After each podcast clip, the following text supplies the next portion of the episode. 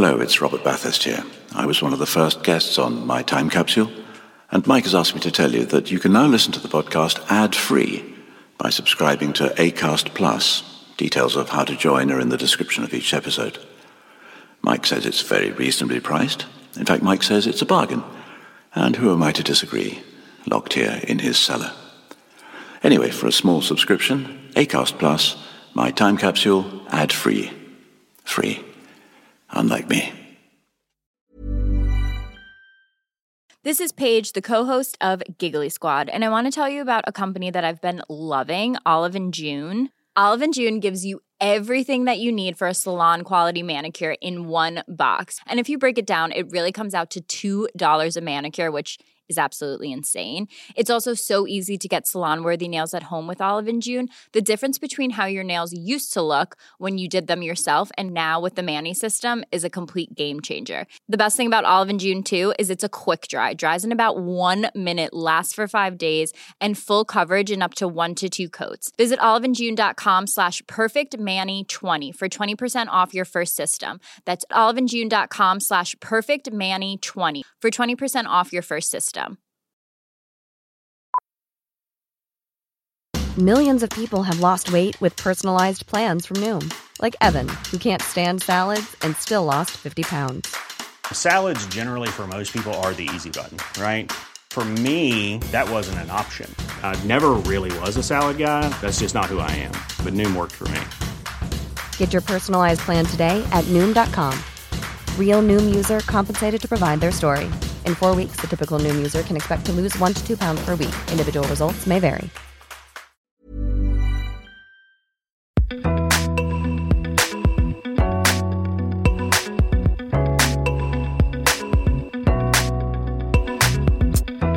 Hello again, and welcome to My Time Capsule.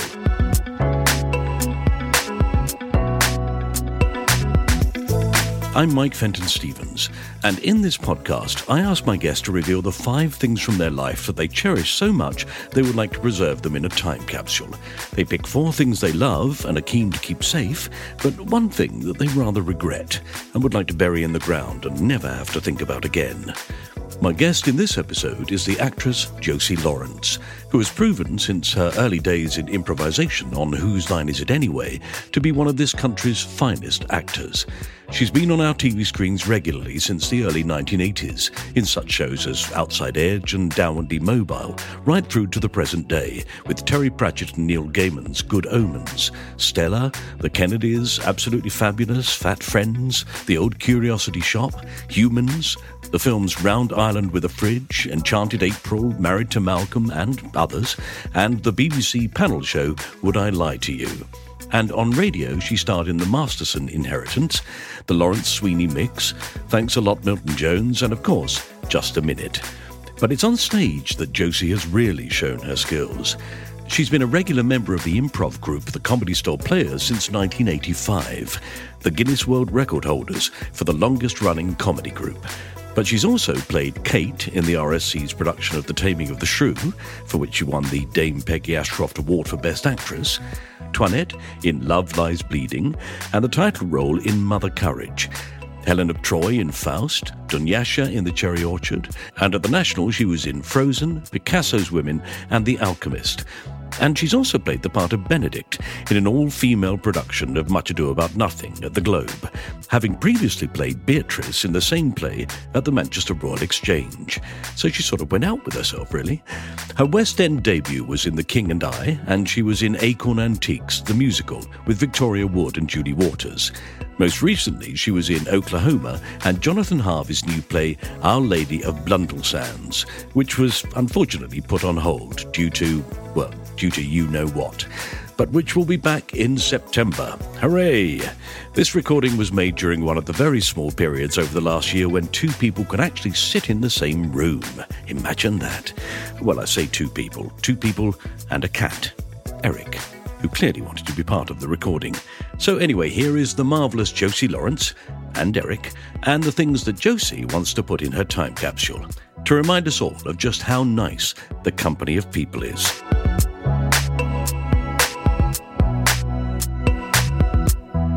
One of the things I'd like to put into the time capsule, Michael, is really not far from you at the moment. Oh, right, yeah. Yeah.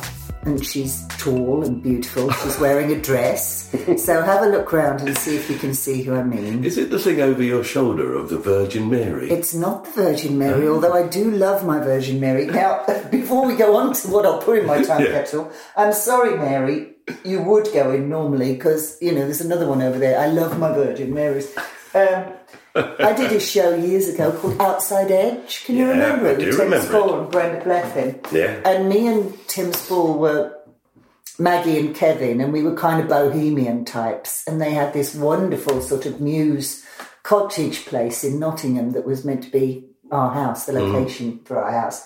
And we had this sort of bedroom that was full of objet d'art and and Turkish carpets and throws and you know glitter ball. You know, it was all what like Maggie would really be into.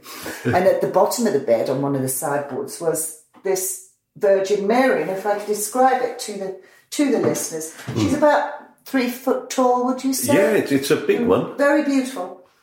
She's fiberglass, she's backless, and full of tubes and little holes here and there and in her eyes. And apparently, she was used in a sitcom um, where they thought that she was crying tears and it was a miracle, and actually, there'd just been a crack in her and she'd been put too near a rusty drain pipe. So, and I loved this. We, we did three series of Outside Edge, and it was one of the happiest things I've ever been part of and got on well with everybody and all the crew and that. And uh, they, they put it in the boot of my car at the very end, and she came home with me. So I've had her now, oh, that was 95, I think, or 96. So I've um, I've had her there. So actually, that was. Um, I segued. I'm so worried about Eric uh, not- chewing on your wires. Eric's not going to. He's not going to Eric, stop. Well, he, Eric, please, I beg you. Please, for goodness sake, Eric. It's not a way to go. It, it, he's doing it because he knows that it's riling me. anyway, It was a great cast, though, wasn't it? ah, Brenda, Robert Daws, Yeah. um, and and uh, lovely Tim Spall. God, I, I used to laugh until I thought I was going to. You know, when you when there's a pain, you're laughing that much. It was a great show. I loved it, and I loved I loved the character, this sort of free spirit. It was lovely, lovely, bold character. yeah. But no, have another look round. So she's tall, she's wearing a dress. Okay. Oh, word. I hadn't seen her in the corner. I don't know why I haven't seen her. She's enormous.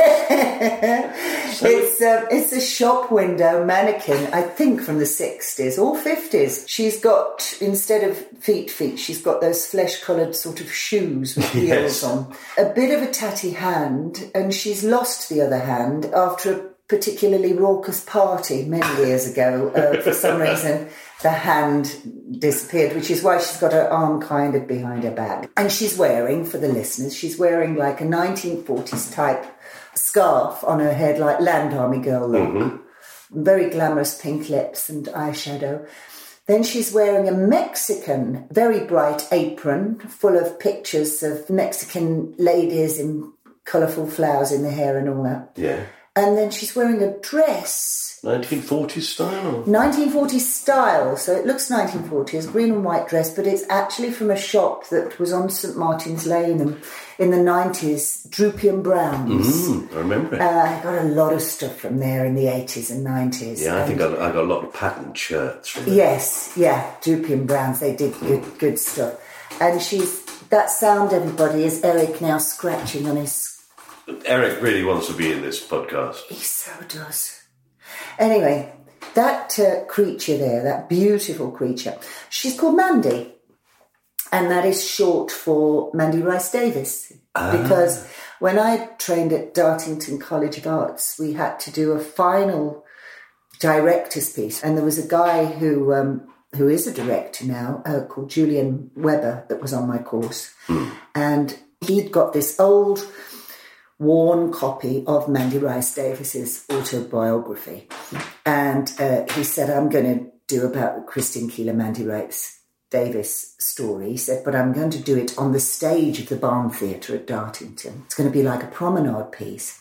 And the poster for it was a picture of, there's a very famous picture of Mandy Rice Davies walking into the court with her head held high. Very you know. proud. And um, there's that picture there on the poster, and it just said, Have you been invited yet? Which I thought was an amazing bit of publicity for a play because instead of people saying, Have you got tickets for that show? People were saying, What's this party? Have, have you got an invite? you know, and, Yeah. and and I had a blonde wig, and you know, and, and we we did basically the Mandy's little story. He even used smell vision, like when we were like in the espresso coffee bar, there'd be people off either side of the um, stage frying egg and sausages and making co- so. And then when we were in the nightclub, people were putting perfume and aftershave and hairspray, and you'd walk into that. People were being served drinks all night, and it was a musical. You know, it. Uh, you know, like the the actual Profumo affair was done as a kind of like musical in the cabaret, you know. Yeah. He wants to know about the bomb, bomb, bomb, bomb, bomb, you know. Um, notoriety in society, pulling a viscount with all due propriety. Give me my chance. That's what I would be doing. you know, I did Yeah. God, I was 18 when I. But anyway, but in betweens acting, I became a member of a, a, a harmony group called Denise Black and the Kray Sisters with wonderful Denise Black and her, her husband at the time, Paul Sand, who wrote the songs, and Kate McKenzie. And we did very complex songs about everything, really, about the Berlin Wall coming down, about um, a woman who spends her day with a, series of sex toys just to pleasure herself when she's bored.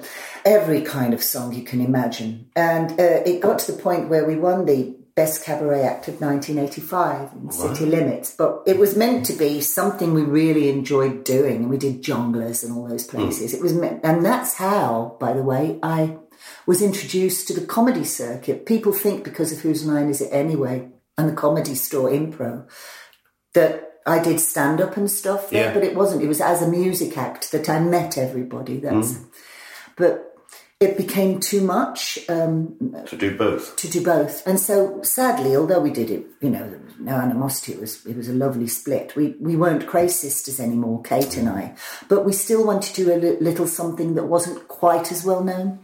So there was this French guy called Philippe Boyer, young French guy who looked very French too. You know, short dark hair, like sort of Jacques Tati Tati. um, very handsome young French guy, and he played the um, accordion. And so we decided to become the KJB, which is Kate, Josie, and Boyer.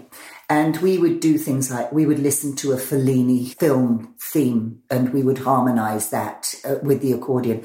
We did a load of Doors songs like Touch Me Babe with two voices and the accordion. We did all of Shanghai Lil, um, uh, the Jimmy Stewart uh, thing. We played all the parts in that. And we really enjoyed doing it. And we used to wear, instead of little dresses like we wore in, in Kray Sisters, we'd wear trousers, little velvet hats, little black top, and trench coats. So we looked pretty cool. So we thought, and boy, had been like a black polo neck, you know. He was so cool anyway. He used to drive around in a cab. Uh, you know, I mean, he lives over in France now in a big castle thing he re- renovated. But um, um, But you've always been bold. That's the thing. no, right? I've For- never been bold. Yeah, it's funny you should say that because that's that's the opposite of what everybody thinks about you. Uh, well, I'm really not bold. I've got more to say about being bold later because of another object I'm talking about. Okay. But I suppose it's because I improvise that's considered to be a very bold move. I, I can get so nervous, and for some reason, the older I get, the more anxious I get about performing. And I don't know where that's come from. Um, Experience, maybe. experience. but my dad always reminded me to try and get my equity card. I after I'd left college, I sang in the working men's clubs because I knew about clubs. You know, my sister and, and went to working men's clubs, lovely, friendly places on a Friday and Saturday night, and the bingo and that. And my dad remembers me getting a really bad cold, and mum going to the chemist and get me something to try and dry it out because I had one of these. Um, talent mornings on a Sunday when you go and sing some songs because I learnt that if I got a series of bookings, I could get my card that way. Yeah. And uh, I remember sitting with mum and dad in this club on a Sunday morning, just dripping, like tissue stuck up the nostril, dripping. And this other girl was on who had a proper manager with her and one of those dresses with a slit right up and that thing away. And dad said, How you think you're going to do, Wend? And I went, pulled my tissue out my nose, apparently went, No problem, dad. and just got up there and, "Ah," you know. But the, the one thing that just seems to be in me, and I can't explain it. We did, well, it's two years ago now, it feels like last year. We did, um, you know, I, I perform at the, with the Comedy Store players every Mm, summer and when, I can. forever. Since 85. Yeah. But also, we've started to do live versions of Whose Line Is It Anyway? We've done the Palladium for a week, the Aldwych Theatre, and we then did three sellout shows at the Royal Albert Hall, Wow. which was like being a pop star. Yeah. It was just the the reaction was amazing. There was me and Clive and the American musicians and um, and I remember looking out in a little chink at the Royal Albert Hall, like six thousand people, thinking, I I don't know what I'm going to be doing when I get on that stage, and it didn't.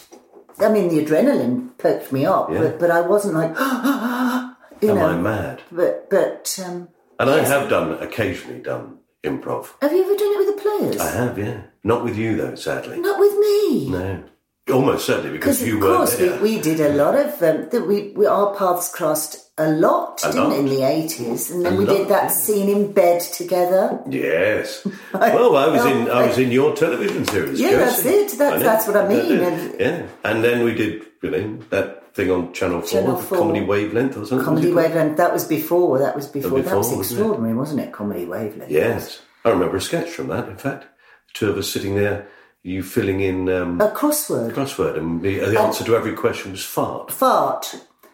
Because there was one frat, perhaps was one of the things, and I think it was written by Baddiel. Was it? Yes, I think it was. I think it was. Yes, that was um, living on the hoof, wasn't it? Yeah. There was, we had to provide our own costumes. There's no set.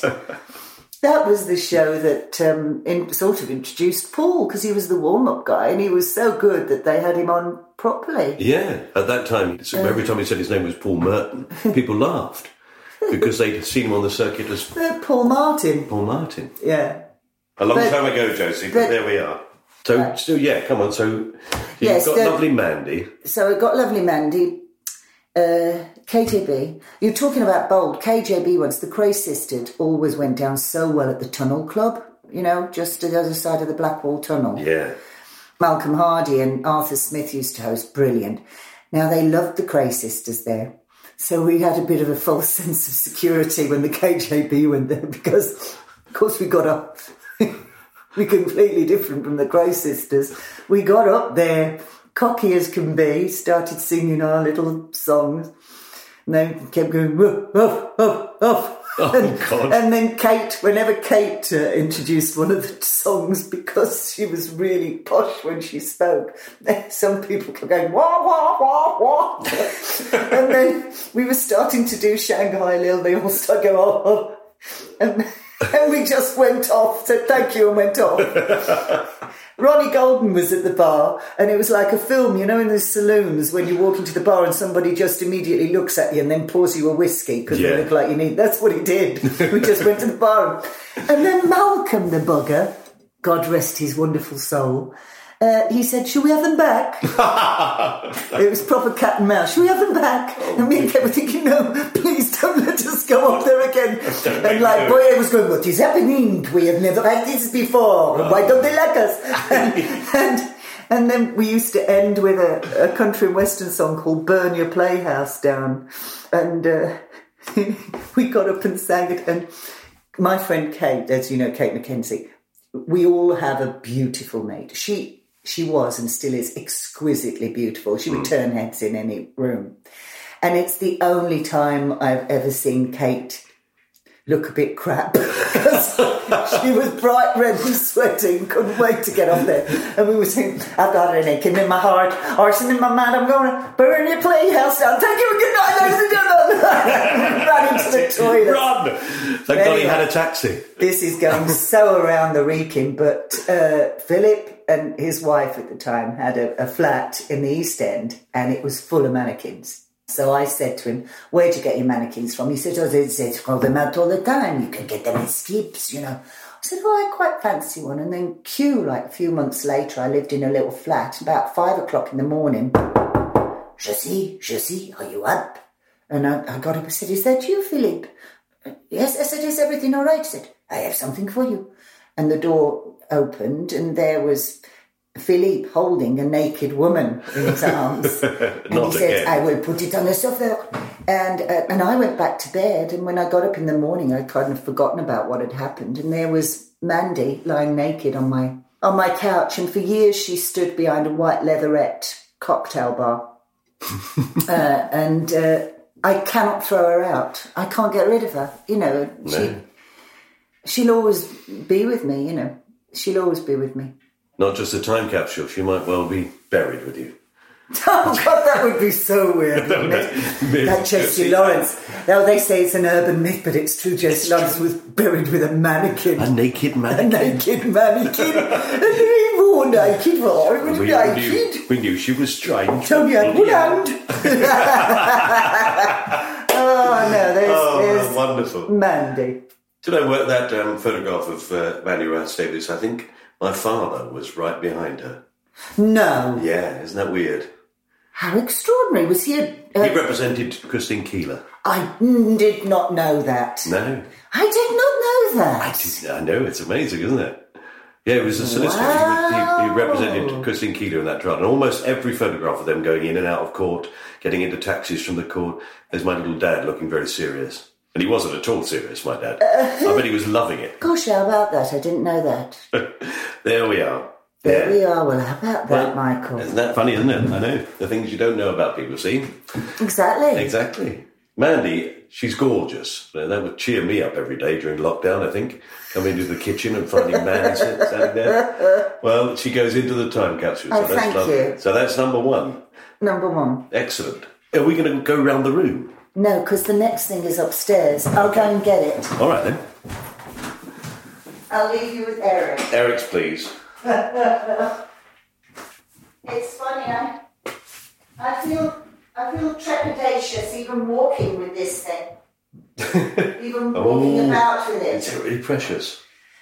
Very you? precious. It's one of the, one of the things I'd save actually.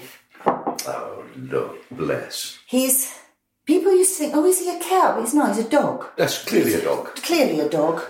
and um, that's a dog expression as well. Yes. It's a tiny, tiny, Tiny thing. I mean, little it, sort of it fits into the palm of your hand, doesn't it? Yeah, he's white with big, big eyes made of kind of plaster resin. Now, the reason he's precious is because, and I don't know the full story, because mum sometimes and dad could remember half of things when I asked them things. But when mum and dad got married and went on honeymoon, now this is where it gets dicey. I forget because I, I think it was Blackpool they went to. And our dad won this little fella in the fairground on their honeymoon. and so mum always had it, along with other knickknacks, not too many, carefully placed knickknacks, on her dressing room table. Hmm. And so dad died first, and then when mum died, we had to pack the house up. And um, there were beautiful trinkets on this dressing table. There was this little doggy, which is obviously a great memory for them because it was a honeymoon, and they loved each other so much until until the end. You know, I was very lucky that way. There was also um, a pin cushion, one of these pin cushions where the pin cushion itself looks like a little sort of poof, and sitting on top of it is a ceramic little flapper girl with her legs crossed. And my sister had that, and then there was the normal uh, pink glass little dressing table candles with the with the pink glass tray and the jewellery box to match, and then the brushes that Yeah. had the beautifully embossed embroidered background. Mum's dressing table for me as a child was was magical. So I wanted to take this, and I didn't realize. I don't really know how to put it in words. I didn't realize how special um, something so tiny and so cheap really can be. And it's one of these pieces. It's on my mantelpiece, but whenever like either people are staying at the house, not that I don't trust them, but if I'm not here or if there's a party, this and just a couple of other things all connected with my parents, funnily enough, go up into a locked room because mm. the idea of, of losing them is terrible. But what's lovely about this, it's not just the little doggy and the fact that it was such a lovely day out when the dog came back to live with them and probably a lovely night as well, seeing Yeah. it was a honeymoon. But it's the memory of mum and dad's bedroom because it was such a special place. It was where I was, because I shared a bed with my sister who was 10 years older than me. My brother had the box room. Me and my sister had a double bed. So whenever I was poorly or something, like I'd be put into mum and dad's bed during the, the day, you know. And mum said, and even then we knew you were going to be an actress. Because you was, whenever you got ill, you were so dramatic. I had measles apparently once, and I asked mum, I was about eight or something, can I, uh, uh, see my face in the mirror? and someone got a little mirror off a dressing table and, oh my, oh, what am I going to do, mother? am I going to die? you know, she said, oh, proper dramatic. Yeah. But there was a lovely perfumy smell to the room, and it's it's. You went in there by appointment only, obviously, but because it was not a huge house, we Christmases and Easter, Mum would always put her head round the door and go, "He's been," and I'd be knocking on John's door saying, Get up, John, get up, come on, because he'd always be the last. And then all our presents would be in mum and dad's room.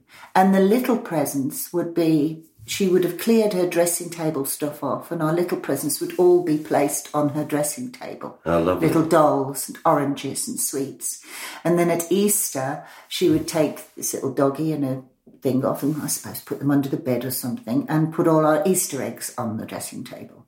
So this for me, it's it's not a huge anecdote story, No, no. but it's uh, it's got to go in the time capsule. Absolutely, yeah. Those memories are incredibly precious, aren't they? I mean, I exactly what you're talking about. I know, I picture my mum, I think of it as her room, Yes. my mum's bedroom, because of, the, again, that dressing table with those, Those things strange glass Yeah. things, not cut glass, but No. sort of moulded glass. Molded glass, yeah, But you're getting and pinks and greens and and the brushes with the white sort of uh, bristles. and- Yeah. When my mother died, I went back to her house immediately afterwards just to check things. And I went into her bedroom, and on her bed, now this was in November, the beginning of November, she died, and on her bed were three Christmas jumpers for myself and my two brothers that she laid out that morning on her bed. Oh wow! Isn't that weird? Do you think she'd laid them out to wrap them up, or she, she'd no left idea. them there for you? I've no the idea. knowledge. I mean, you to walk in the room and see it, it felt very much as if she'd gone. I know I'm going to die today, and I want to make sure that you see these things. Oh wow! Wow! It's extraordinary, isn't it? But didn't you feel, even after Mum had, had, had gone in that, had, the walking into the bedroom, it was like something I shouldn't really be doing. You know, Yeah. there was so much their place. Yeah, absolutely. That's very strange doll there uh, next to you, which I call Chuchi Face. I went through a period when I was young when I used to collect little dolls like that, and I remember marching downstairs with them all in a, a bag and saying to mum and dad, I'm, I'm getting older now, I'm a woman now, and don't want them, chuck them. And they said, We'll chuck them. And in the little cubby hole, which was next to mum's bed, right at the back, was all the dolls and Chuchi Face. And I always regretted throwing Chuchi Face away. And so when I found her, when I was doing mum's house out with my sister and brother, it was really special. Also in the house was a load of um, very clean, for some reason, bottles. Dad, Dad started when he retired to. He got ill very soon after he retired, which is a shame because he worked and worked and worked all his life. But he, he brewed stout and lager, really nice. We'd have it at Christmas. And we found one bottle after Mum had died. Right, I'm going to have to put him out because he's going to either electrocute himself or ruin your wiring. I don't think you can bite through it, Joyce. But I know what you say. Oh, so Eric, go outside. Here, get- all your little shit. Eric. He's a little shit. Want to. He just wants to He really bite doesn't your want to wire. he just wants He's to bite your behind wire. his little thing as if you can't see him. He's a little bastard. Right, uh, I don't know what I was talking about. Here we go. So you were talking about your dad Yeah. ill very quickly after. Yeah. Um, And he brewed the beer. Brewed the, He brewed the lot, and, and when we were clearing Mum's, because he died in '99, Mum died a decade after that, and uh, we found uh, there was this one bottle at the back that still had stout in it, and uh, we said on the day that we all come to leave the house, now it's sold and it's empty, we'll stand in Dad's garden that he loved, and we'll we'll say bye bye to it. And so the nieces and nephews came, and my sister and brother, and we stood in a little circle, and not in a hippy drippy way, you know, going not like that, but we just said thank you, thank you to mum and dad for being a brilliant mum and dad, thank you to the house because I've been there all my life, you know, and. Uh, then we were going to open the stout. This was my idea, being the dramatic one, and pour it onto the garden. So, And then we were all going to do, go down the entry together. It had an entry and a shared yard and that. And uh, John opened the bottle and he went like that, and he, and he smelt it. He said, "Well, it still smells all right after all these years." And we all had a little swig of it before we said bye bye. So it it, it was a, a beautiful thing, and that's what this little dog conjures up, really. Just um, yeah. All right. Well, we'll put the dog into the ah, time capsule thank you. along with Mandy. She can guard it. Fantastic. So that's Yeah. two things. What's next? We're going to take a short break from my chat with Josie Lawrence for some ads, but we'll be back in a flash. A lot can happen in the next three years. Like a chatbot may be your new best friend. But what won't change? Needing health insurance. United Healthcare Tri Term Medical Plans are available for these changing times. Underwritten by Golden Rule Insurance Company, they offer budget friendly, flexible coverage for people who are in between jobs or missed open enrollment. The plans last nearly three years in some states, with access to a nationwide network of doctors and hospitals. So, for whatever tomorrow brings, United Healthcare Tri Term Medical Plans may be for you. Learn more at uh1.com. Hey, I'm Ryan Reynolds. Recently, I asked Mint Mobile's legal team if big wireless companies are allowed to raise prices due to inflation. They said yes. And then when I asked if raising prices technically violates those onerous two year contracts, they said, What the f are you talking about, you insane Hollywood ass? F- So to recap, we're cutting the price of Mint Unlimited from $30 a month to just $15 a month. Give it a try at mintmobile.com slash switch. $45 upfront for three months plus taxes and fees. Promo rate for new customers for limited time. Unlimited more than 40 gigabytes per month. Slows. Full terms at mintmobile.com. Quality sleep is essential. That's why the Sleep Number Smart Bed is designed for your ever evolving sleep needs. Need a bed that's firmer or softer on either side? Helps you sleep at a comfortable temperature? Sleep Number Smart Beds let you individualize your comfort so you sleep better together. JD Power ranks Sleep Number number 1 in customer satisfaction with mattresses purchased in-store. And now, save 50% on the Sleep Number limited edition Smart Bed for a limited time. For JD Power 2023 award information, visit jdpower.com/awards. Only at a Sleep Number store or sleepnumber.com. Welcome back. Okay, let's find out what the third thing is that Josie Lawrence wants to put in her time capsule. Ah, now I don't know if this is cheating because it's a it's it's a collection of things. One would be a bottle of champagne and a bottle of tequila, so you can make a tequila slammer. One would be uh, this.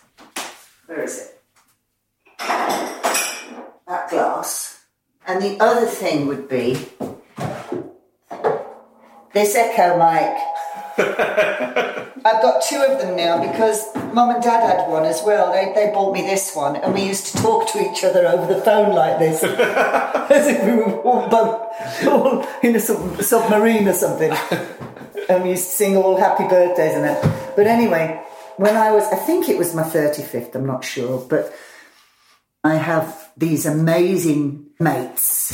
And we call ourselves, which a lot of women's organisations do, we would call it as a joke the sisterhood, but we didn't then. We were just a bunch of mates. And mum and dad had bought me this Echo mic, and uh, somebody had bought me that glass that had been a candle full of candles, Yeah. stuff the, the year before, and now it was a glass. And somebody bought me tequila. And they said, Have you ever had tequila slammers? And I went, No. He said, You must only have one, two at the most. But it basically tequila, a little bit of tequila and a little bit of champagne. Then you put your hand over the glass, you slam it onto the table Yeah. or chopping board or whatever. It fizzes up, and as it's fizzing, you drink it. I wish I had one for you to try, but you're Oh. driving home. Yeah. And you know, swing, your migraines have gone in the nowhere. But, um, but we only had this one glass that you could put your hand over and slam. All the others were too delicate. So um, I was at the top of the table and I kept going, Amanda, pass the glass of sisterhood. and then we'd be passing it and, and, and she'd slam and we'd be going, slam it, slam it, slam it. All right then, Jenny, pass the glass of sisterhood. and we'd all have a, a tequila slam thing.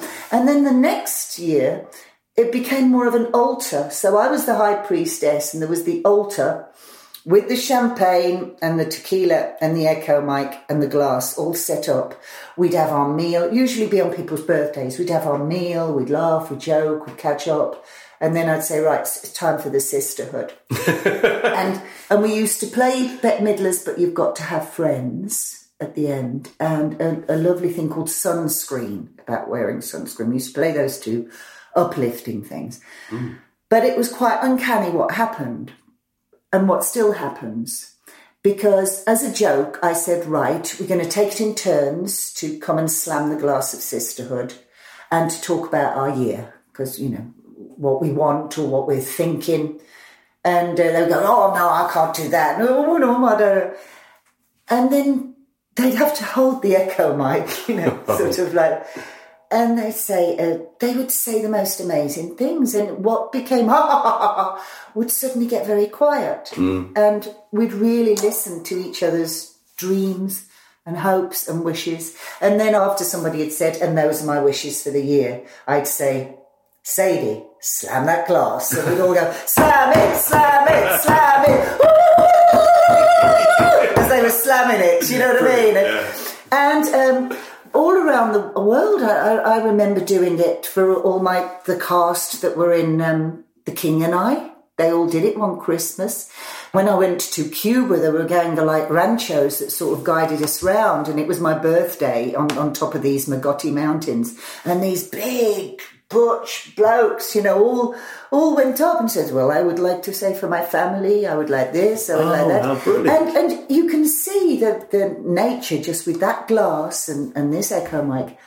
You can see how rituals are created Yeah. and, and how they begin to mean something for you. And, and during this pandemic, you know, and I've phoned up my friends, we keep saying what's keeping us sort of something to look forward to, which you have, is the fact that we are going to have the most almighty sisterhood party when we when we can, you know. So that has got to be in my. It's basically party night, but but don't overdo it on tequila slams. I don't. have you? You've never tried one? I've one? never tried one. I'm going to definitely try one. Because you know people do the the sort of um, what is it, lemon and salt. But Yeah. no, t- try one. But it's got to be a chunky glass like that. Yeah, yeah, yeah. to And about the same portion of. I normally put a bit more champagne, but you don't fill it to the top. So like half an inch to an inch, and then slam, and it and as it's fizzing, that's what you have to do as Yeah, it's yeah, yeah. fizzing. But you, it, it, I just thought, well, is that how is that how rituals begin? You know, Mm. things that are done year after year, and it probably probably is.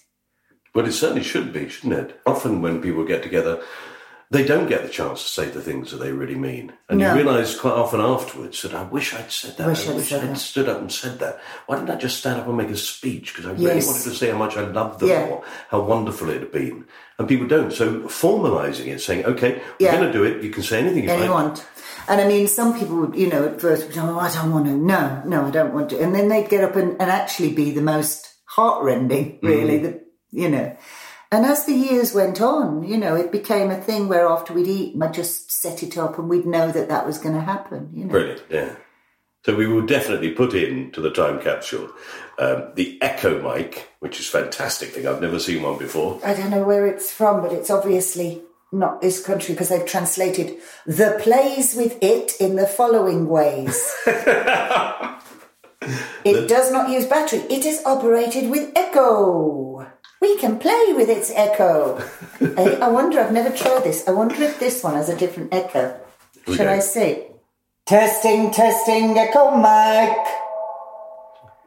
Testing. Oh, this has got more bounce it's got to it. of- Testing. This is much. Wah wah. Wah. Oh, yeah, yeah, yeah. Whoa. This is the special one. Keep it in it's his box. Yeah, it's keep that in his box. Yeah. Okay, then. So we will definitely put in um, the Echo mic. Yeah. We'll put in a bottle of champagne, a bottle of tequila, and your lovely slamming glass. The Slamming glass. Thank There you. Michael. And I, I'm going to come round. We're going to have a party.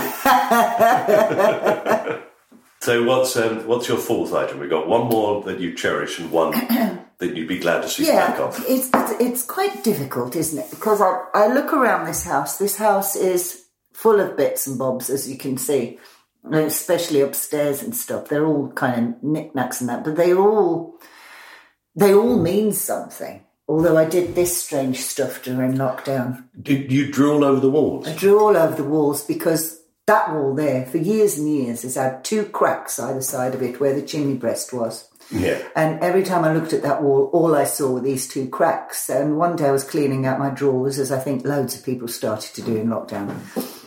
And I found a green wax crayon, so I just went up the crack and then veered off it and did leaves and then added. And then I thought, well, I better do that wall now. And I, I rather like it. Yeah.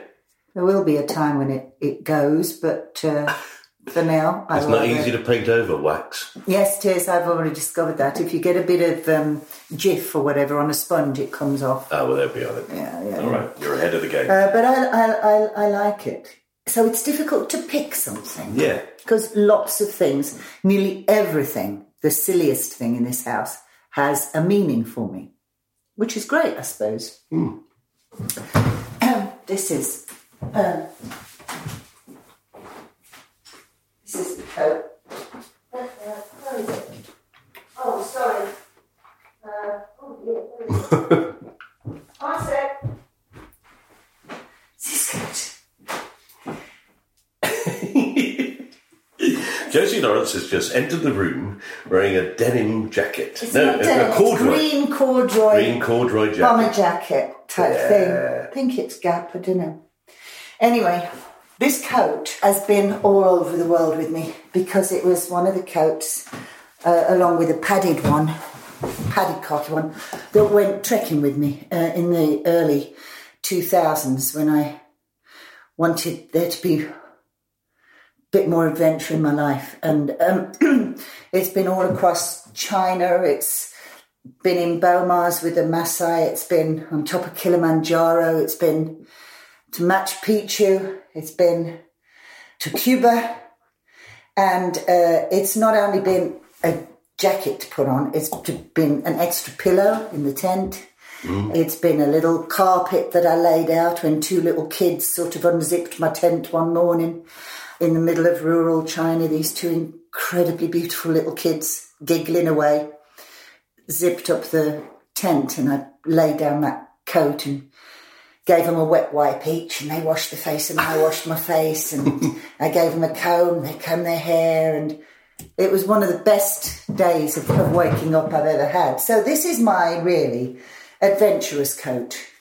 And so when I put it on, I feel kind of like Lara Croft or something.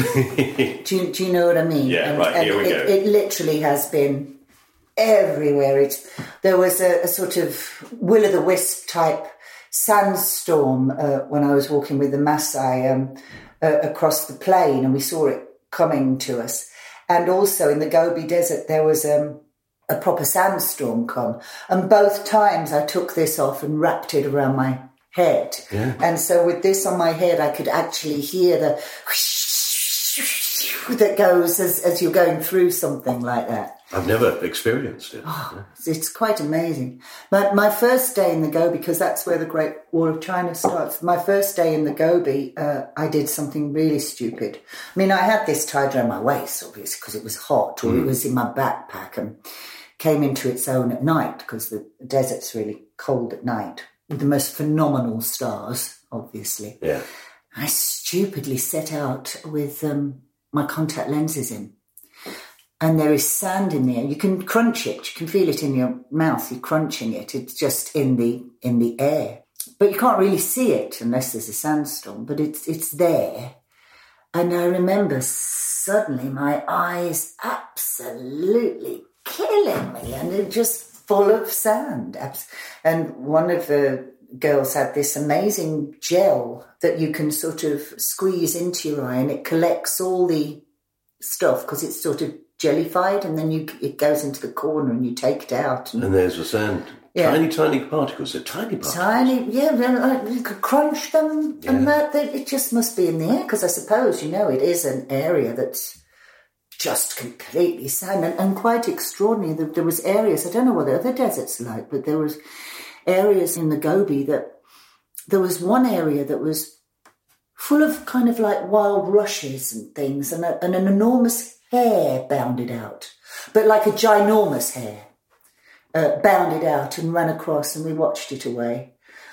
And then the wall there is it's the beginning of the Silk Route. It's very much on the Mongolian border, and and the wall there is just thin, like almost pieces, huge pieces of sliced cake, layer cake, just uh, straw and sand, straw and sand. All the bricks have have, have gone. And then there, there, there are times when you'll see this. It's almost like a huge airport runway flat, flat sand. But either side, the wind has obviously created its own tunnel and it's whisked huge areas of sand into almost like um, natural sphinxes. Wow. And they're all the way down this bit of runway. And then, of course, you get areas. We camped one night in an area where, as you turned round, you just saw horizon. And that was the night that the stars were in a.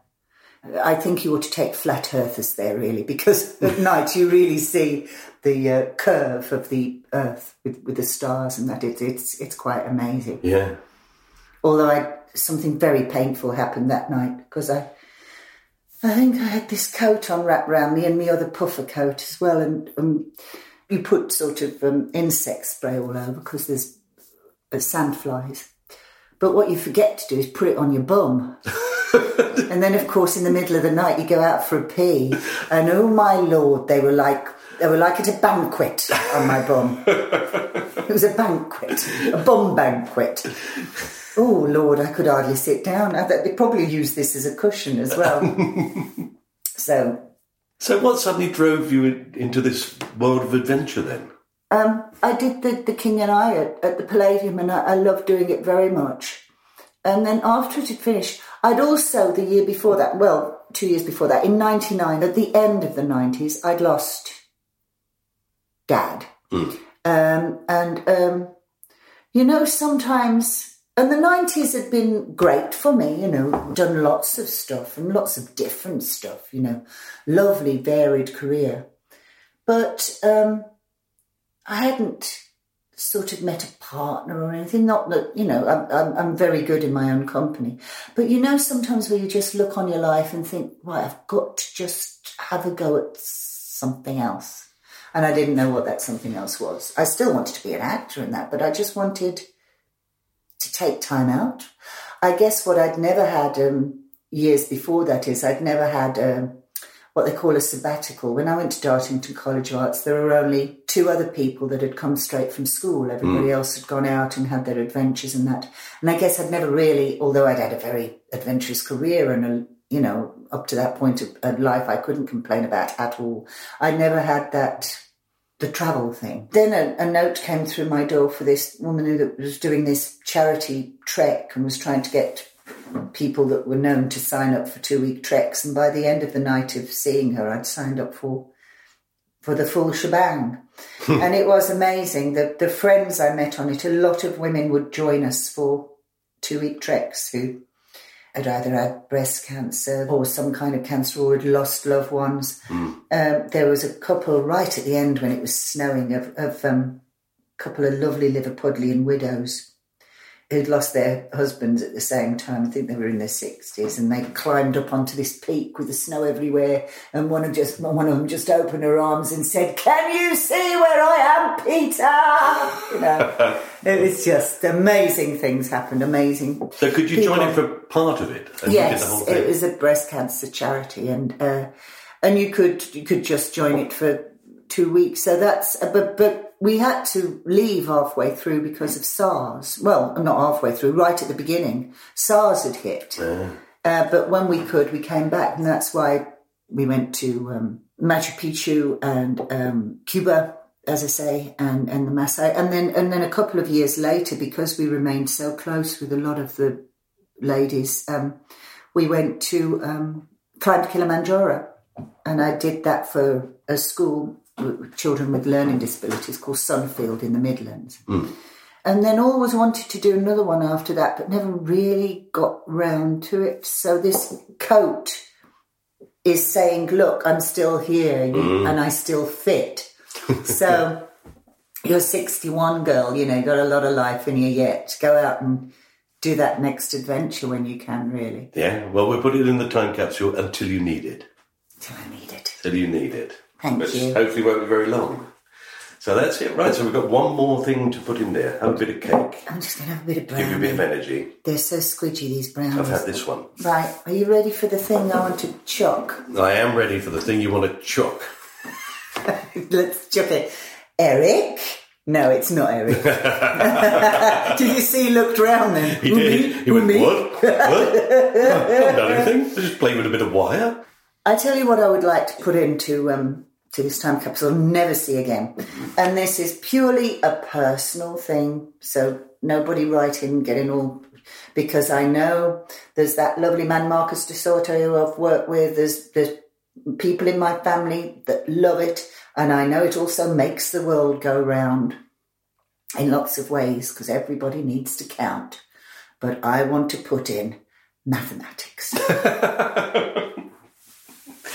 It's been the bane of your life, is The bane. the ba- I think I, there is an equivalent, isn't there, to um, So you're sort of numerically dyslexic. it feels like I am. I mean, and I try very hard. I remember it started at primary school. Now, it was already a bit strange for me at primary school because my real name's Wendy. And what I had learned at the age of five or whatever was how to write my name. And above the Wendy house, in we had a Wendy house in the first year at primary, and it said above the little arch door, Wendy House. But of course, it was only little, so everybody was on a rota system during playtime. But I would just stroll in there any time I wanted, and and kept getting pulled out. But they couldn't try explain to a, a five-year-old Wendy why she's not allowed in the Wendy house. Yeah. But anyway, in, later on in, in school, when you know when we got a bit older, we we would do the mathematics and we'd do the times table, and it would make me go shuddery. Just just anything to do with it. I can sort of to this day, I can sort of do something if it's tens or fives. I think I still have to use my fingers but I would, uh, you know, how they go, uh, uh, two, two to four, two, four, da, da, da, So you've run out already. da, da, da. I have, da, da, da, da, da. Well, I just mine. Oh, I go, blah, uh, blah, uh, blah, uh, blah. now we do the nine times table, children. One, nine is nine. Two, Eighteen, is it? Eighteen, blah, blah, blah, blah, blah. And I just sort of move my mouth up and down and, and just hated it. I didn't know what it was about it. I just, I just, just wanted to, to dance. No, I just, I just wanted to act. Uh, the first improv I ever did was uh, Pied Piper, and because I had a recorder, and and all my mates were like the mayor of the town and all that, and all the lads were rats, and and. Um, I, I told them to hide under the desks on their hands and knees and to crawl out after me when I told them to, and that's been my relationship with them as well. So, you know, a lot of things happen in primary school. Um, crawl after me. Um, when I say when I say, when I toot my horn, uh, yes, Mistress Josie. And so I never liked it. Mathematics was the bane of my life. Yeah, it does give you a sign of what education was like, though, that they just went, well, just learn it. Just do it, rather than Well, they- this child's obviously having problems. They were lovely teachers. There were a lot of us. I don't want to badmouth my teachers, No. really, Michael. It it wasn't that. It was. I think people have things they like and things they don't like, and I probably hid very well the fact that I didn't like it. You see, by miming and. but but then when I wrote it down, just hopeless. And then um, because I was I liked acting. I remember there was a maths test, and uh, I got ill the night before. Okay, and then Mum realised that uh, that I'd missed the maths test and, and I'd been putting it on. So- So that was naughty of me. But I thought I'd got out of it, and I went to school the next day, and my teacher said, um, "Right, everybody go out in the playground now. Apart from you, Wendy, if you go to the hall, there's the desk and your maths test waiting for you." Oh, Lord. I remember it like it was yesterday. This desk and this sort of little blackboard and the test papers. And oh, bloody hell. It was like looking at dancing twigs on a white background. It meant nothing. And then, and he's, and he was lovely, my teacher, actually. I mean, he said, what you stuck on? And I went, six, six times table. And he goes, which one? I said, six sixes. And he wrote it on the board and he put six sixes. What do you think then? What do you I said, I don't know. I just don't know. And he went, six sixes are 36. Say it. Six sixes are 36. Six sixes are 36. So that was it. Unbeknownst to me, some of the kids, especially the lads, had been listening in through the windows and that at playtime. And when I went into the playground, whole gang of them going, six sixes are 36. Mm. Six sixes are 36. So to this day, I know Six sixes. what six sixes are. Mm. They're, they're, they're, they're 36. And I remember once having a part time job at a, at a veg shop and wondering why I was so popular. And I think it's because I just hardly charged them any money. Made up the price. I didn't stay there long. It was like, man, it was terrible for me. Uh, so what I do now is, um, with a lot of things, I all my life I've just tried to half things. Do you know what I mean? So I don't overspend or anything. And there are ways, aren't there? There people taught me a way of doing it on your finger, the times table and that. But it must be another side of your brain. Yeah. In my experience, mathematics is a different world to everybody who approaches it because I've discussed how I do maths. Do And you I, like it? I like maths. I really like maths and I like mental arithmetic, which is a different thing to maths, really. You know, I like adding things up and multiplying things in my head. Hmm. I'm not, you know, not some mathematical genius, but I like doing it. And Hmm. darts, I've always been able to do that, taking the numbers away very Good easily Lord. because Uh, I can sort of see it in my head. Hmm. And I have methods of how numbers, how they relate to each other. So, for example, when you say six sixes are 36, I immediately think that three is half of six. And it helps me to remember that, th- you see, so the 30 in the three in the six is half of six. It's a, th- it's a, it's a reminder of why it's 36. So those things occur to me all Yes, the but time. you know you have to know it's thirty six before you realise it's half of six. Yeah, but uh, you know, I Like, can can also you see do, I can like- also see why it's thirty six because I I know that ten sixes are sixty, and half of sixty would be five sixes, which is thirty, and if you add another one, it's thirty six. So that's six sixes. Oh, that's good, yes. So, would you be? a- You see, if somebody, if I say seven times eight, hmm Same as eight sevens. well, seven sevens are forty nine. I know that because you know all the seven sevens are five fives. Seven sevens are forty nine. I should have taunted you in the playground. Seven seven sevens, sevens are forty nine. seven sevens are forty nine. See, I can't see it. So I can't see if you add seven to that, makes fifty six. Can't see it. You I can't, can't see it. no. It's weird. So eight sevens are fifty six. See, I can't see it. Somebody's going to write in and say you're completely wrong, Mike. But I think a lot of it is to do with that ability to kind of see things ahead. It's like uh, well, you see it in films like The Beautiful Mind or something when they're doing all these amazing. I mean, wow, those amazing fractions and divisions, and they, you know, what is it, pi and all that. What is E E equals Yeah, MC squared and yeah, and you see it on the screen. It comes out in front of their Yeah. eyes. You see it. But and you my must be little able to nephew, do. they've You must be able to do that with words. You I can do it with words.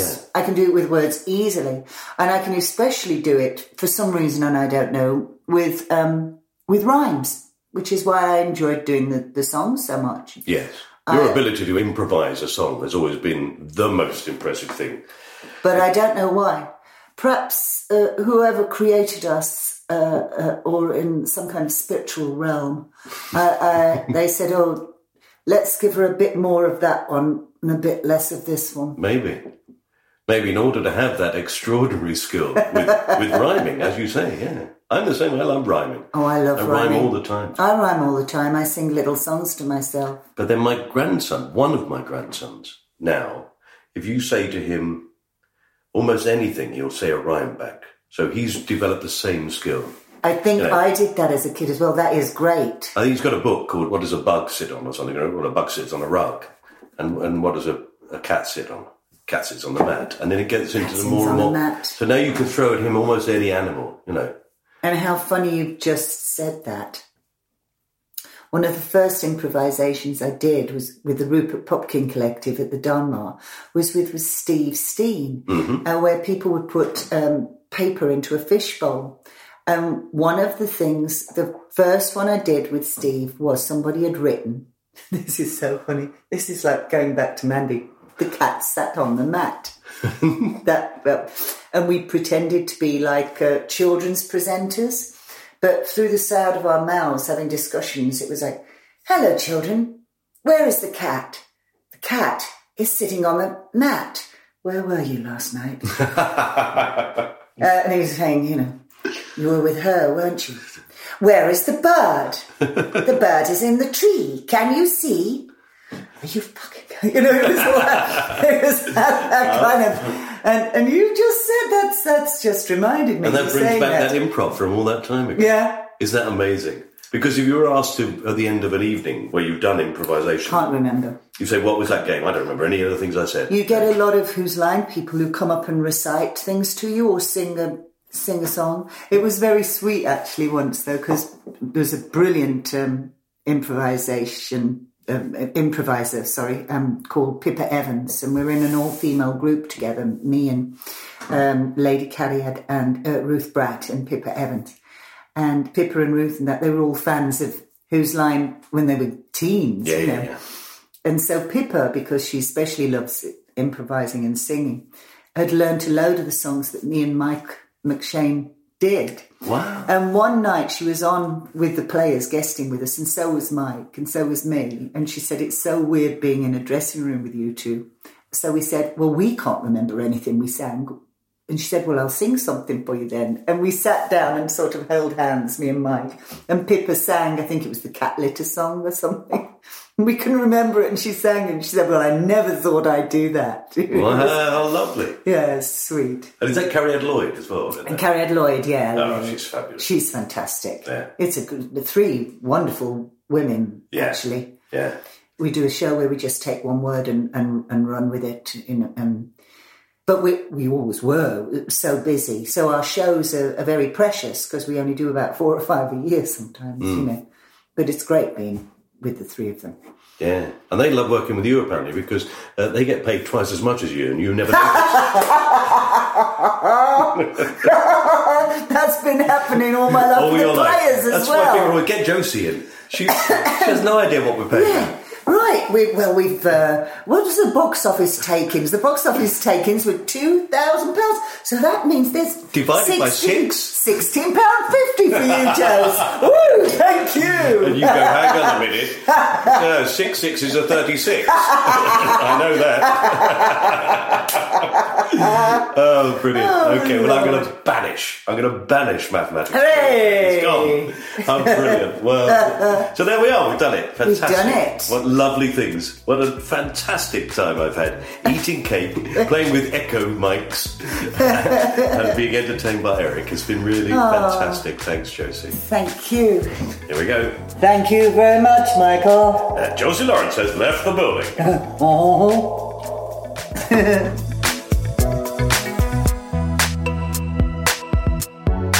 You have been listening to My Time Capsule with me, Mike Fenton Stevens, and my wonderful guest, Josie Lawrence. If you've enjoyed it as much as I did, then you can subscribe to this podcast for all episodes past and yet to come on ACAST or your own favourite podcast provider, where you can also rate us and leave a small review, perhaps. You can follow My Time Capsule on Instagram, Twitter, and Facebook. You just search for me or My TC Pod. The theme tune is available in full on Spotify and is by Pass the Peas Music. This was a cast off production, and the producer was John Fenton Stevens. Right, before we go, I just want to say thank you to the Anagram Hunter on Twitter for pointing out the very interesting anagrams that can be made out of the name Mike Fenton Stevens and the title My Time Capsule. So, until next time, I'm 17 Fit Monks, and you've been listening to I Upset My Camel. Bye.